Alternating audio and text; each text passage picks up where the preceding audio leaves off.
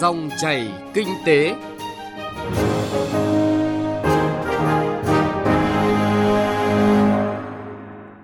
Biên tập viên Xuân Lan xin chào quý vị và các bạn. Dòng chảy kinh tế hôm nay, thứ hai, ngày 6 tháng 3 năm 2023 có những nội dung đáng chú ý.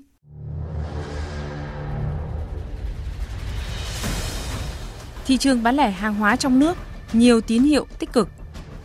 Các cơ quan thương vụ Việt Nam ở nước ngoài nắm bắt xu hướng chính sách của nước sở tại để đề xuất phản ứng chính sách kịp thời. Thiếu hụt đơn hàng, doanh nghiệp dệt may, da dày gặp khó. Thưa quý vị, tổng mức bán lẻ hàng hóa và doanh thu dịch vụ tiêu dùng tháng 2 đạt hơn 480.000 tỷ đồng, tăng 13,2% so với cùng kỳ năm trước – Tính chung 2 tháng đầu năm, tổng mức bán lẻ hàng hóa và doanh thu dịch vụ tiêu dùng đạt hơn 990.000 tỷ đồng, tăng 13% so với cùng kỳ năm trước. Số liệu vừa được Tổng cục Thống kê công bố cho thấy sức mua trên thị trường đã cải thiện sau đại dịch, song vẫn còn nhiều yếu tố tác động đến thị trường. Theo các chuyên gia, năm 2023, xu hướng phát triển của thị trường bán lẻ vẫn dựa trên những thay đổi trong hành vi mua sắm của người tiêu dùng sau đại dịch. Phóng viên Bá Toàn thông tin. Từ đầu năm đến nay, hoạt động thương mại trong nước phục hồi tích cực, các chương trình kích cầu tiêu dùng khuyến mại được đồng loạt triển khai ở các địa phương trên cả nước đã góp phần đảm bảo nguồn cung hàng hóa đáp ứng đủ nhu cầu tiêu dùng. Bà Vũ Thị Hậu, Chủ tịch Hiệp hội các nhà bán lẻ Việt Nam nhận định sức mua của thị trường liên tục tăng trưởng. Phải nói là các doanh nghiệp bán lẻ đã rất nỗ lực trong cái công tác phục vụ người tiêu dùng trong các cái hệ thống siêu thị, trung tâm thương mại và các cái cửa hàng chuyên doanh. À, việc đó đã góp phần đảm bảo cân đối cung cầu, các nhà bán lẻ đã đi trực tiếp đến các vùng sản xuất để thu mua hàng hóa, nông sản, tạo đầu ra bền vững cho các doanh nghiệp sản xuất, các hợp tác xã. Bên cạnh những tín hiệu tích cực, thị trường bán lẻ Việt Nam đang chứng kiến sự sôi động khi hàng loạt tên tuổi lớn của ngành bán lẻ nước ngoài công bố tăng vốn đầu tư, mở rộng mạng lưới phân phối vào Việt Nam. Đầu tháng 2, công ty trách nhiệm hoạn hạn Ionmon Việt Nam đã khởi công dự án trung tâm thương mại đầu tiên tại khu vực miền Trung. Sau khi hoàn thành, ionmon Huế sẽ góp phần nâng chuẩn mua sắm và giải trí của tỉnh Thừa Thiên Huế, tạo ra cơ hội việc làm cho người dân địa phương. Mới đây nhất, nhà bán lẻ Thái Lan Central Retail đã công bố khoản đầu tư lớn với tổng giá trị khoảng 50 tỷ bạt, tương đương 1,45 tỷ đô la Mỹ trong giai đoạn 2023-2027 để tăng tốc hiện diện tại thị trường Việt Nam. Riêng trong năm nay, Central Retail Việt Nam đã chuẩn bị đầu tư khoảng 175 triệu đô la Mỹ để phát triển kinh doanh trên toàn quốc. Ông Paul Lê, Phó Chủ tịch kiêm Giám đốc xúc tiến thương mại và kiến tạo các giá trị, Tập đoàn Central Retail Việt Nam cho biết. Central Retail đã công bố khoản đầu tư lớn nhất vào Việt Nam với tổng giá trị khoảng 1,45 tỷ đô la Mỹ. Cam kết sẽ củng cố danh mục sản phẩm để thúc đẩy lưu lượng khách hàng cũng như chuẩn bị cho việc phát triển trong tương lai. Chúng tôi sẽ tiếp tục hỗ trợ doanh nghiệp Việt Nam trong việc quảng bá, đóng gói sản phẩm. Đây chính là những mục tiêu mà chúng tôi sẽ làm và đóng góp cho Việt Nam. Việc mở rộng mạng lưới bán lẻ của các doanh nghiệp nước ngoài sẽ tác động lớn đến sức mua, đồng thời thêm cơ hội cho các nhà sản xuất trong nước khi hàng Việt đã chiếm tỷ lệ hơn 90% trong các cơ sở phân phối của doanh nghiệp trong nước, còn tại các hệ thống siêu thị nước ngoài ở Việt Nam, tỷ lệ này chiếm từ 60% trở lên. Các chuyên gia cho rằng thị trường bán lẻ Việt Nam còn rất nhiều tiềm năng, Đặc biệt xu hướng chuyển đổi sau đại dịch có nhiều thay đổi, các doanh nghiệp không chỉ mở rộng quy mô mà cần phải đầu tư phát triển mô hình đa kênh để phù hợp với xu thế hiện nay. Bà Trần Thị Phương Lan, quyền giám đốc Sở Công Thương Hà Nội nhận định các cái doanh nghiệp Việt thì cũng đã cố gắng để làm sao mà vượt qua được những cái khó khăn tiếp cận với cái nhu cầu ý thức của người tiêu dùng của trong nước cũng như là trên thế giới và đầu tư các cái trang thiết bị máy móc đảm bảo sản xuất ra những cái hàng Việt uy tín, chất lượng, mẫu mã đẹp và thích ờ, ứng với cái nhu cầu ờ, tiêu dùng của thị trường trong nước.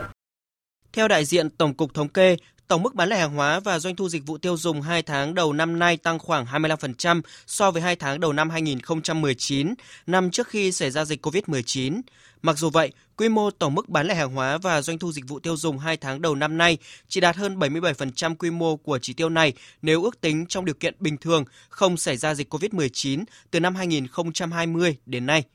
Thời gian tới để duy trì tăng trưởng tổng mức bán lẻ hàng hóa và doanh thu dịch vụ tiêu dùng, Bộ Công Thương sẽ tiếp tục theo dõi sát diễn biến thị trường, nguồn cung, nhu cầu hàng hóa, nhất là các mặt hàng thiết yếu, xăng dầu để chủ động có phương án hoặc đề xuất với các cơ quan chức năng các biện pháp đảm bảo cân đối cung cầu nhằm không để xảy ra tình trạng thiếu hàng, gián đoạn nguồn cung hàng hóa, gây bất ổn thị trường.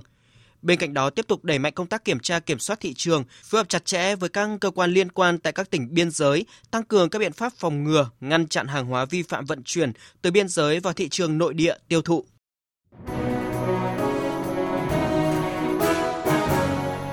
Nghe thông tin kinh tế, giá trị mới, thành công mới.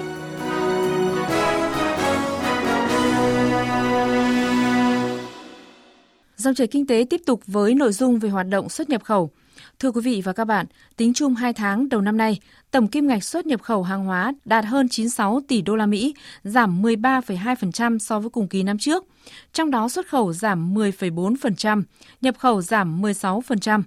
Cán cân thương mại hàng hóa 2 tháng đầu năm xuất siêu 2,82 tỷ đô la. Từ thực tế hoạt động xuất nhập khẩu 2 tháng giảm so với cùng kỳ, người đứng đầu ngành công thương yêu cầu các cơ quan thương vụ Việt Nam ở nước ngoài cần phải nắm bắt được xu hướng chính sách của nước sở tại để đề xuất phản ứng chính sách kịp thời. Phóng viên Đài Tiếng Nói Việt Nam thông tin. Ghi nhận và đánh giá cao nỗ lực của cộng đồng doanh nghiệp cũng như sự hỗ trợ từ phía các hiệp hội ngành hàng, cơ quan quản lý nhà nước, trong đó có các cơ quan thương vụ Việt Nam tại nước ngoài. Song Bộ trưởng Bộ Công Thương Nguyễn Hồng Diên cũng nhấn mạnh cả hoạt động xuất khẩu và nhập khẩu 2 tháng đầu năm đều giảm so với cùng kỳ cho thấy thực tế còn nhiều khó khăn thách thức đối với cộng đồng doanh nghiệp và nền kinh tế cũng như những tác động không thuận từ tình hình kinh tế thế giới tiếp tục diễn biến nhanh chóng, phức tạp, khó lường trong thời gian tới. Rất cần sự phối hợp chặt chẽ của các cơ quan thương vụ Việt Nam tại nước ngoài trong tìm kiếm mở rộng thị trường xuất khẩu, Bộ trưởng Bộ Công Thương Nguyễn Hồng Diên nhấn mạnh.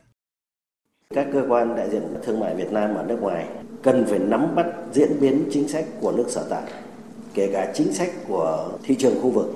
để đề xuất qua vụ thị trường khu vực, thị trường ngoài nước này để có những phản ứng chính sách phù hợp. Trước hết là bảo vệ quyền lợi của đất nước, nhưng mà cũng là bảo vệ hỗ trợ cho doanh nghiệp xuất khẩu. Trong bối cảnh các thị trường nhập khẩu và tiêu thụ hàng đầu thế giới như Hoa Kỳ, Liên minh châu Âu, Trung Quốc ngày càng gia tăng yêu cầu về tính bền vững đối với sản phẩm bao gồm các khía cạnh xã hội, môi trường và kinh tế trong toàn bộ chuỗi cung ứng. Ông Vũ Bá Phú, Cục trưởng Cục Xúc tiến Thương mại Bộ Công Thương đề nghị hệ thống cơ quan thương vụ Việt Nam ở nước ngoài cần tiếp tục phát huy tốt hơn nữa vai trò trong hỗ trợ các địa phương, hiệp hội, ngành hàng, doanh nghiệp phát triển sản xuất, xây dựng thương hiệu, đa dạng hóa thị trường, chuỗi cung ứng và mặt hàng xuất khẩu. Trong hai tháng đầu năm và đặc biệt là ngay sau Tết thì rất nhiều những cái hoạt động xúc tiến ờ, xuất khẩu, xúc tiến thương mại đã được tổ chức rất là khẩn trương ở khắp các địa phương, khắp các tỉnh thành phố cũng như là ở tất cả các bộ ngành, lĩnh vực. Điều này xuất phát từ chỗ là hầu hết những dự báo từ cuối năm 2022 đều cho rằng là hoạt động kinh tế toàn cầu cũng như là kinh tế của cả Việt Nam năm 2023 thì có những cái khó khăn và có những cái sự suy thoái nhất định.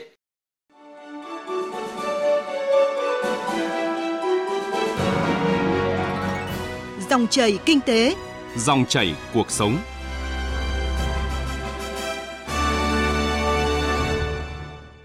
Thưa quý vị, sau những bước phục hồi tăng trưởng ấn tượng trong năm 2022, ngành dệt may da dày cũng đang phải đối diện với nhiều khó khăn. Dự báo xuất khẩu của hai ngành này không được lạc quan bởi chịu tác động bất lợi của tình hình kinh tế thế giới.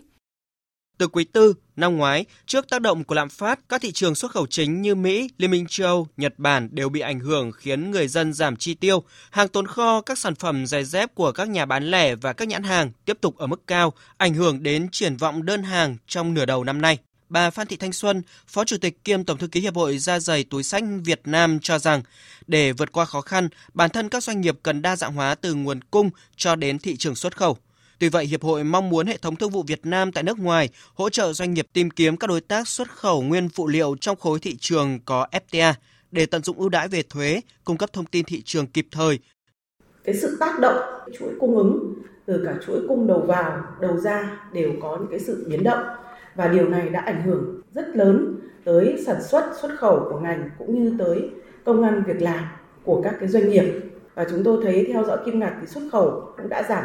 Vậy thì các cái doanh nghiệp của chúng ta sẽ phải có một cái chiến lược phát triển. Và muốn như thế thì chúng ta cần phải có một cái hoạt động nội hàm mang tính hỗ trợ tương tác để mà phía doanh nghiệp Việt Nam cũng đáp ứng được các yêu cầu đồng thời là các doanh nghiệp Việt Nam chúng ta cũng đủ cái khả năng để mà cải thiện cái năng lực nội tại thì chúng ta mới có thể đáp ứng được. Vậy thì cung cấp thông tin, đào tạo rồi đặc biệt là các cái uh, phát triển về thị trường cũng như mẫu mã chúng ta cần phải tập trung để giúp cho các cái doanh nghiệp của chúng ta đặc biệt là hướng theo cái phát triển bền vững giúp cho tiêu dùng bền vững cũng như sản xuất bền vững không nằm ngoài tình trạng khó khăn, dệt may cũng là ngành đang phải đối mặt với tác động từ tình trạng lạm phát trên thế giới. Dù ngay trong tháng 1 và tháng 2, người lao động ngành dệt may đã hăng hái bắt tay vào sản xuất, nhiều đơn vị đã có đơn hàng hết quý 1, nhưng ngành dệt may cũng đang đối diện với khó khăn thách thức khi nhu cầu tiêu dùng, đơn hàng sụt giảm, lượng hàng tồn kho tăng cao. Theo dự báo, đối với ngành dệt may, tổng cầu thế giới 2023 chỉ tăng trưởng từ 2,5 đến 4%, tỷ lệ tăng trưởng thấp so với các năm trước.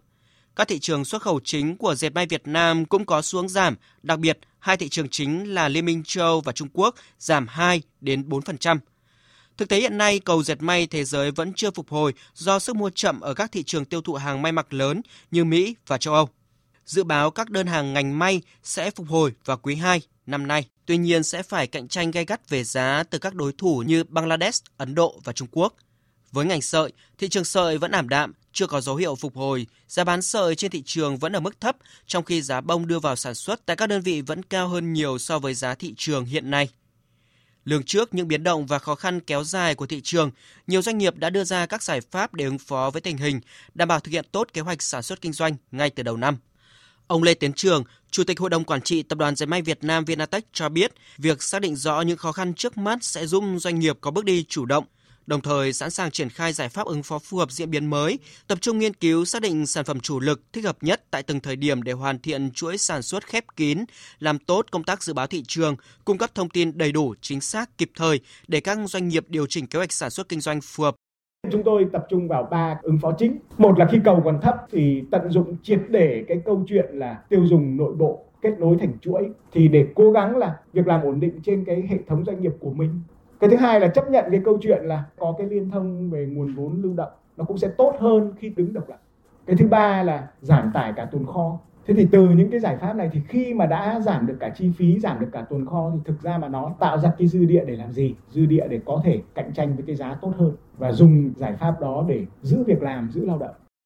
Năm nay, ngành dệt may nước ta kỳ vọng xuất khẩu đạt kim ngạch 48 tỷ đô la Mỹ, tăng khoảng 10% so với năm ngoái. Một yếu tố quan trọng làm nền tảng cho ngành dệt may tăng trưởng đó là ngành đã chủ động được khoảng 50% nguồn cung nguyên phụ liệu, phần còn lại chủ yếu là nguyên phụ liệu kỹ thuật cao nên phải nhập khẩu. Ông Trương Văn Cẩm, Phó Chủ tịch kiêm Tổng thư ký Hiệp hội Dệt may Việt Nam khẳng định, để ngành dệt may phát triển bền vững, ngành sẽ tiếp tục kêu gọi đầu tư vào chuỗi cung nguyên phụ liệu, đồng thời xây dựng các giải pháp bán hàng, mua nguyên liệu, sản xuất, bán thành phẩm hay thiết kế và sản xuất theo đơn đặt hàng, cũng như xây dựng các giải pháp phát triển đầu tư công nghệ tự động hóa, quản trị số và môi trường sản xuất kinh doanh minh bạch, bắt kịp xu thế toàn cầu, đầu tư chiều sâu đi đôi với bảo vệ môi trường, xanh hóa ngành dệt may, tập trung đào tạo nguồn nhân lực chất lượng đáp ứng nhu cầu phát triển của doanh nghiệp. Chúng ta xuất khẩu vào Mỹ, chúng ta xuất khẩu vào EU cũng rất lớn và hiện nay chúng ta biết rằng là EU thì đưa ra cái chiến lược mới về dệt may phát triển bền vững xanh hóa và truy xuất nguồn gốc. Và đặc biệt người ta yêu cầu sắp tới dệt may chẳng hạn, sản phẩm dệt may phải có thể tái chế, tái sử dụng lại được, có tuổi thọ lâu dài, tức là thay thời trang nhanh bằng thời trang bền vững. Và như vậy thì các doanh nghiệp cũng sẽ phải đối mặt với vấn đề về chuyển đổi. Thì đây là những vấn đề mà các doanh nghiệp phải đối mặt. Và đã là thay đổi thì liên quan đến chi phí, đến nguồn nhân lực, đến rất nhiều những vấn đề khác cho nên là tôi cho rằng là các doanh nghiệp rất là chú ý trong những vấn đề này thì tập trung vào đáp ứng những yêu cầu của cái thị trường mình xuất khẩu vào Mới đây, Thủ tướng Chính phủ đã phê duyệt chiến lược phát triển ngành dệt may và da giày Việt Nam đến năm 2030, tầm nhìn đến năm 2035. Mục tiêu tổng quát nhằm phát triển ngành dệt may và da giày là ngành chủ lực về xuất khẩu của nền kinh tế, đẩy mạnh sản xuất sản phẩm có chất lượng, có năng lực cạnh tranh cao trên thị trường quốc tế, đáp ứng nhu cầu của thị trường trong nước, giữ vững vị trí trong nhóm các quốc gia sản xuất và xuất khẩu sản phẩm dệt may da giày hàng đầu thế giới. Quý vị và các bạn vừa nghe phản ánh thiếu hụt đơn hàng doanh nghiệp dệt may da dày gặp khó. Tới đây thời gian của dòng chảy kinh tế cũng đã hết. Chương trình hôm nay do biên tập viên Bá Toàn biên soạn. Cảm ơn quý vị đã quan tâm theo dõi.